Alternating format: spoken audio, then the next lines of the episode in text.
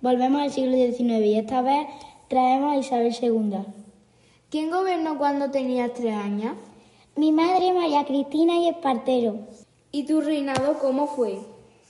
Mi reinado duró desde 1843 hasta 1868. ¿Y cómo fue la Segunda Guerra Carlista?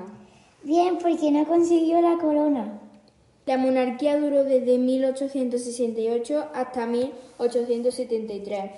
Y la Primera República duró desde 1873 a 1874 y se produjo la Tercera Guerra Carlista.